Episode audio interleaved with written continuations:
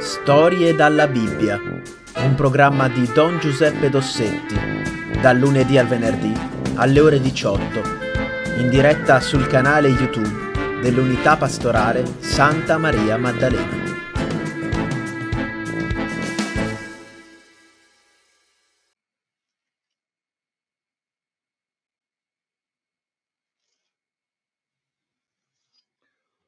Bene, allora cominciamo questo quinto incontro sul libro dell'Esodo.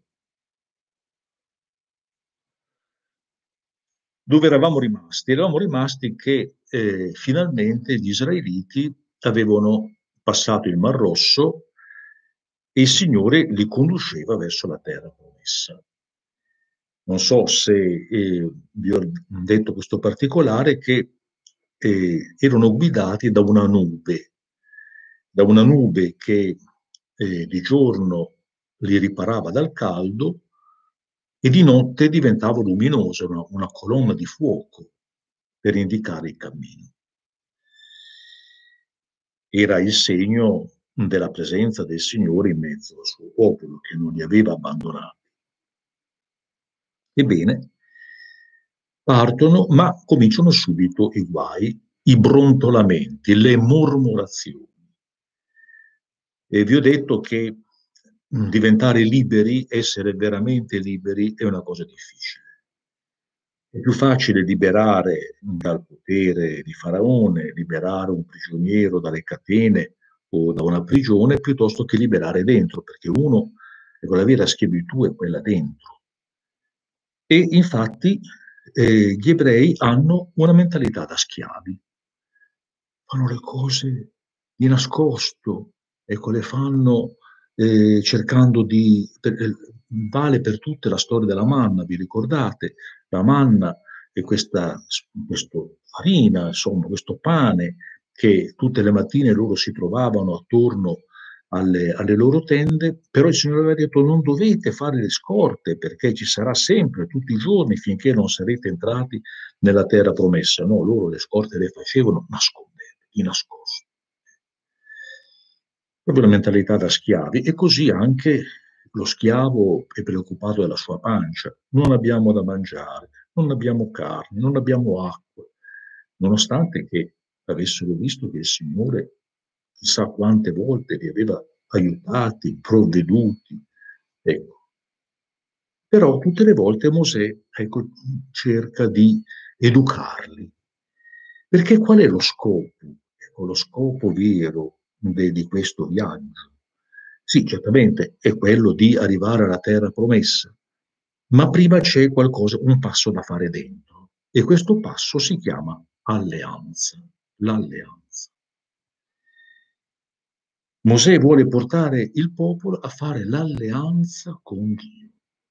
Allora, questa parola più o meno voi sapete cosa significa, ma noi non ci rendiamo conto del carattere rivoluzionario, importantissimo di questa parola. Cosa vuol dire alleanza? Vuol dire un patto, ma un patto si fa tra due persone che sono allo stesso piano, non si fa un patto tra un uomo e il cane, si fa un patto tra l'uomo e la donna, questo è il patto del matrimonio, si fa un patto tra due città che vogliono allearsi, si fa un patto tra eh, degli scienziati e una, una, nazione che vuole produrre il vaccino. Allora si fa un'alleanza, un, un patto eh, tra due realtà uguali. Ma l'uomo non è uguale a Dio. L'uomo non è pari a Dio.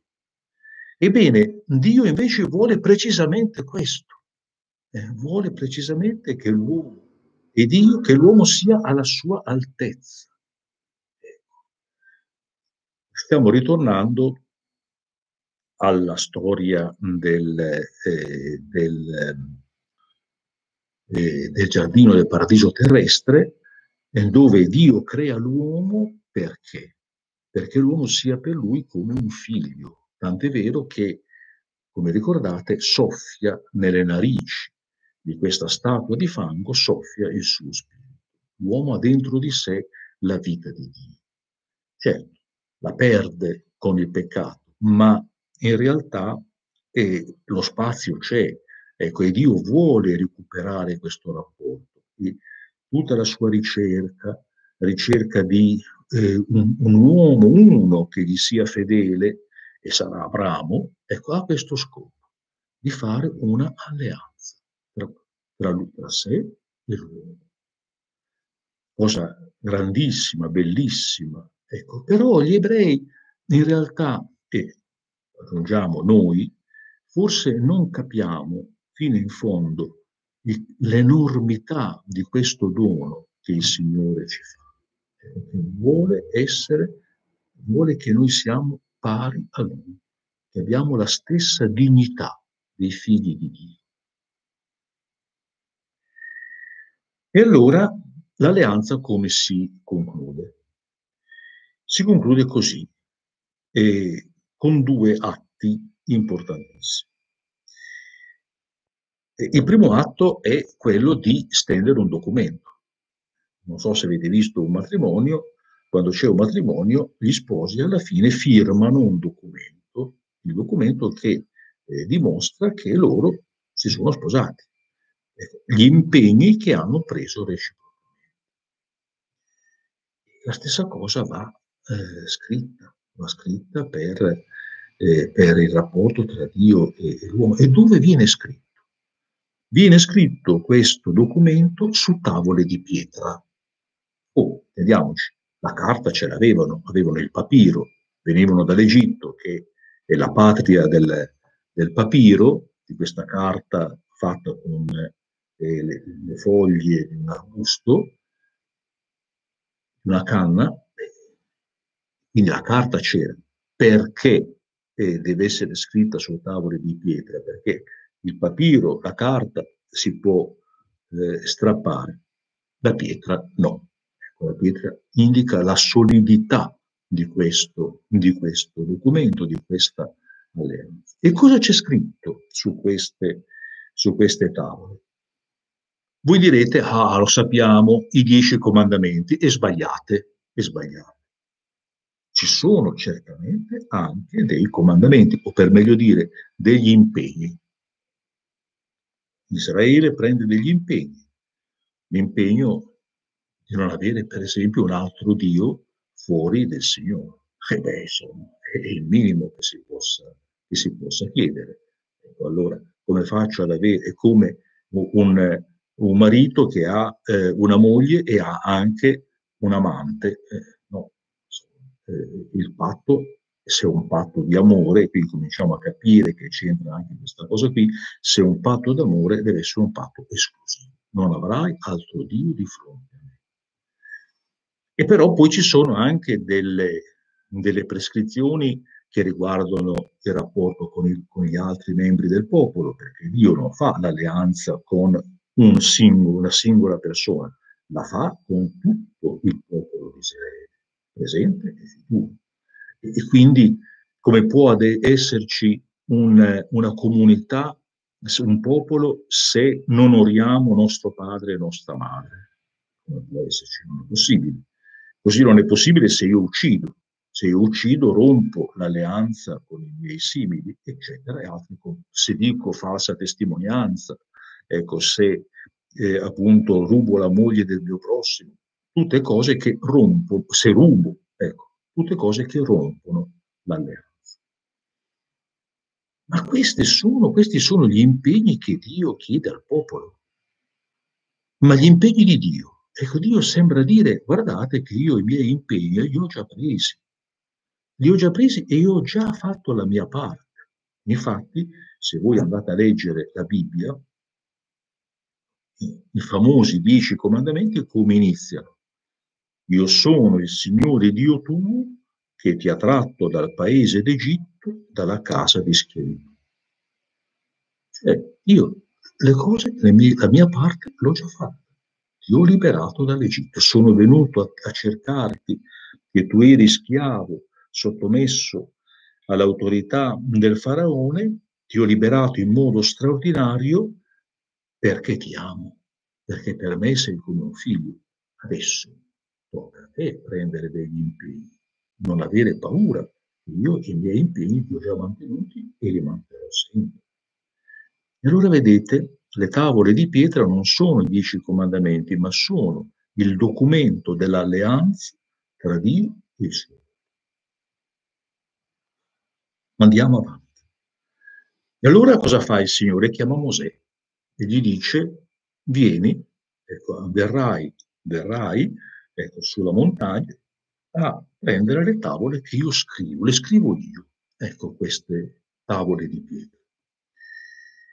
Però intanto eh, queste parole vengono lette al popolo e il popolo dice ma certamente, ma noi per Bacco, questo è, è il minimo che possiamo fare per un Dio così potente, siamo d'accordo. E allora, se siete d'accordo, dice Mosè, facciamo un rito, cioè facciamo una cerimonia che dimostra che siete veramente d'accordo e non d'accordo oggi e domani poi cambiate idea, ma un accordo per sempre, un accordo per la vita. E allora, che cos'è la vita nel corpo dell'uomo? È il sangue. E quindi si fa un, eh, Mosè organizza questo, questa cerimonia chiede a dei giovani di sacrificare degli animali, di raccogliere il, eh, il sangue dentro dei catini, poi metà del sangue la vuota su un altare, che ha costruito un altare di pietra, e metà la spruzza sul popolo. Allora, cosa rappresenta l'altare? L'altare rappresenta Dio. E il sangue cosa rappresenta? Rappresenta che Dio e il, il suo popolo adesso sono uniti per la vita, sono uniti per sempre. La stessa vita, lo stesso sangue unisce Dio e il suo. È un'alleanza che più forte non ci può. Tavole di pietra e sangue dell'alleanza. Dopodiché Mosè eh, sale sul monte per prendere le tavole della legge, le tavole dell'alleanza. Chiama suo fratello, vi ricordate come si chiamava? Si chiamava Ronne, chiama suo fratello e dice, guarda, tu rimani qua e il popolo si rivolgerà a te se avrà bisogno.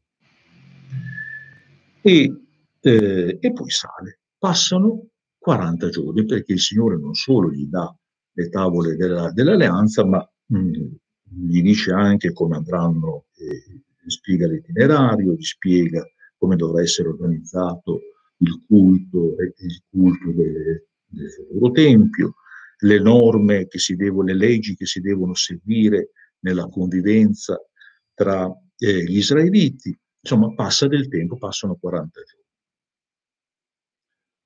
Alla fine dei 40 giorni, gli ebrei che sono rimasti giù anche prima dei 40 giorni, cominciano a brontolare.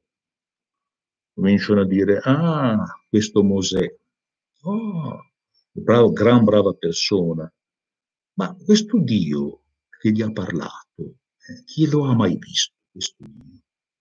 Mosè dice che ha parlato con Dio, ma ha parlato solo con lui e, e con noi. E poi non è che per caso Mosè ci ha portati fuori dall'Egitto, poi adesso si accorge che non riesce a portarci fino, eh, fino alla terra promessa e quindi se l'è squagliata, ci ha lasciato qui nel deserto a morire. Insomma, incominciano a pensare male, cominciano a fare a brontolare. E poi finché a un certo punto uno dice, sentite, eh, cosa fanno i popoli mh, delle, di questa, insomma, i popoli di questo mondo? E hanno tutti quanti un Dio, perché un Dio ci vuole, ma deve essere un Dio che si vede, un Dio che si vede, che si tocca, non così qualcosa di cui qualcuno parla, non si sa eh, dove stia, cosa faccia, come sia fatto. Allora, l'immagine che ci piace di più è l'immagine della forza. Allora, la forza è la forza rappresentata dal toro il toro era l'animale più forte che questi antichi uomini conoscevano. C'erano ecco, c'erano i tori. Facciamoci un, un toro, un vitello, un giovane toro, un vitello d'oro e questo sarà il nostro Dio. A lui faremo sacrifici e lui ci proteggerà. Finalmente un Dio che si vede. Aronne cerca di dissuaderli, di, di dire ma no, ma non fate questa cosa. Insomma, lo minacciano e Aronne non è un cuor di leone, non è coraggioso e quindi alla fine cede e appunto viene, costru- viene costruito questo vitello. Si fa, eh, viene messo sopra un altare e poi si organizza una grande festa. Grande festa con dei sacrifici di animali e delle grandi mangiate. Mangiano, bevono e alla fine si mettono a ballare, a cantare, a fare festa e via discorrendo. Il Signore dice eh, a Mosè, guarda che eh, il tuo popolo ha fatto presto a dimenticare l'alleanza. Sono giù che stanno eh, divertendosi e stanno adorando una statua di, una statua di metallo fuso. Mosè quasi, eh, come dire, eh, quasi a malavoglia, ecco, dice, ma adesso vado a vedere, abbi pietà di noi, porta pazienza, forse non è così come dici tu, no, no, guarda, è così come dico io. Beh, adesso vado giù. Va giù con, portando con sé le tavole di pietra e quando vede, arrivato a poca distanza dall'accampamento, vede gli ebrei che mangiano, bevono, saltano, ballano davanti a una statua di metallo, gli viene una tale ira, una tale rabbia che prende le tavole di pietra, le getta per terra contro la roccia e le spacca. Per dire l'alleanza è rotta. Siete dei delinquenti, ingrati, avete rotto l'alleanza con il Dio che vi ha liberato e vi ha tratto fuori dall'Egitto. Quando vedono Mosè, naturalmente, gli israeliti si spaventano, cercano delle scuse, Aronne cerca delle scuse e, e, e insomma si pentono. Eh, quanto sarà veramente duraturo questo pentimento? Boh, non si sa, però Mosè dice, vabbè, io tornerò sul monte e chiederò al Signore di avere pietà e di perdonare. E intanto anche voi fate un po' di penitenza per dimostrare che siete pentiti. E torna a salire sul monte. Notate che Mosè era anche abbastanza vecchio, quindi poveretto va su, va giù, va su, va giù, ecco, per, per orare la causa del popolo e dice, si, si sprosta per terra e dice Signore, tu sai come sono fatto. Ecco, lo sapevi anche prima. Non distruggerli, non distruggerli perché è vero, quello che hanno fatto è una cosa gravissima. Ecco, hanno mostrato tutta la loro ingratitudine, tutta la loro sciocchezza, ignoranza, ma sono appena usciti dalla condizione di schiavitù. E poi, se tu li fai morire, cosa diranno gli egiziani? Eh, gli egiziani diranno, ecco, vedi, eh, questo Dio così forte, così grande, non è riuscito a, a portarli nella terra che gli aveva promesso e li ha fatti morire nel deserto. Ci va di mezzo il tuo buon nome, Signore. Quindi mi raccomando, abbi pietà di questo popolo, ecco, non distruggere. Il Signore aspetta solo questo, ecco, aspetta solo la preghiera di Mosè, del suo amico, ecco, per, per perdonare ancora una volta. E allora la puntata di questa sera si conclude proprio con il perdono di Dio. Ecco, Dio perdona il suo popolo. La storia, siamo soltanto all'inizio del viaggio, ecco, però, ecco, vedete come il Signore ha pietà della debolezza del suo. Però l'idea, non, l'idea che egli ha non la depone, la mantiene, qual è la sua idea? Di fare alleanza con i buoni. E allora forse qualcuno di voi ha già capito, si è ricordato che le parole che Mosè pronuncia quando viene fatto quel sacrificio e il sangue viene sparso metà sull'altare e metà sul popolo, cosa dice Mosè? Dice, ecco il sangue dell'alleanza. Mi fa venire in mente qualcosa? Penso proprio di sì. Il sangue dell'alleanza per noi cristiani è il sangue di Gesù. Perché vi ricordate cosa dice Gesù nell'ultima cena? Dopo aver spezzato il pane e aver detto questo è il mio corpo, prende il calice del vino e dice prendete bevetene tutti, questo è il calice del mio sangue per la nuova ed eterna alleanza. Ecco perché è così importante la messa. Perché nella messa qualunque cosa noi abbiamo fatto, qualunque debolezza sia la nostra debolezza, il Signore rinnova continuamente l'alleanza, ma non con il sangue di, di vitelli, di capre, di pecore, eccetera, ma con il sangue di Gesù. È il sangue di Gesù che ci dice che l'alleanza non potrà mai essere distrutta, questa alleanza basata sul sangue del Signore. Ricordiamolo quando andiamo a messa, ecco che eh, il, il, Signore eh, per, per, noi, ecco, per, perché noi potessimo tornare ad essere suoi figli, per tornare ad essere, per poter fare l'alleanza, ha sacrificato il suo figlio Gesù. Ancora una volta c'è sempre l'amore dietro la storia che la Bibbia ci racconta e che io vi ho eh, raccontato questa sera.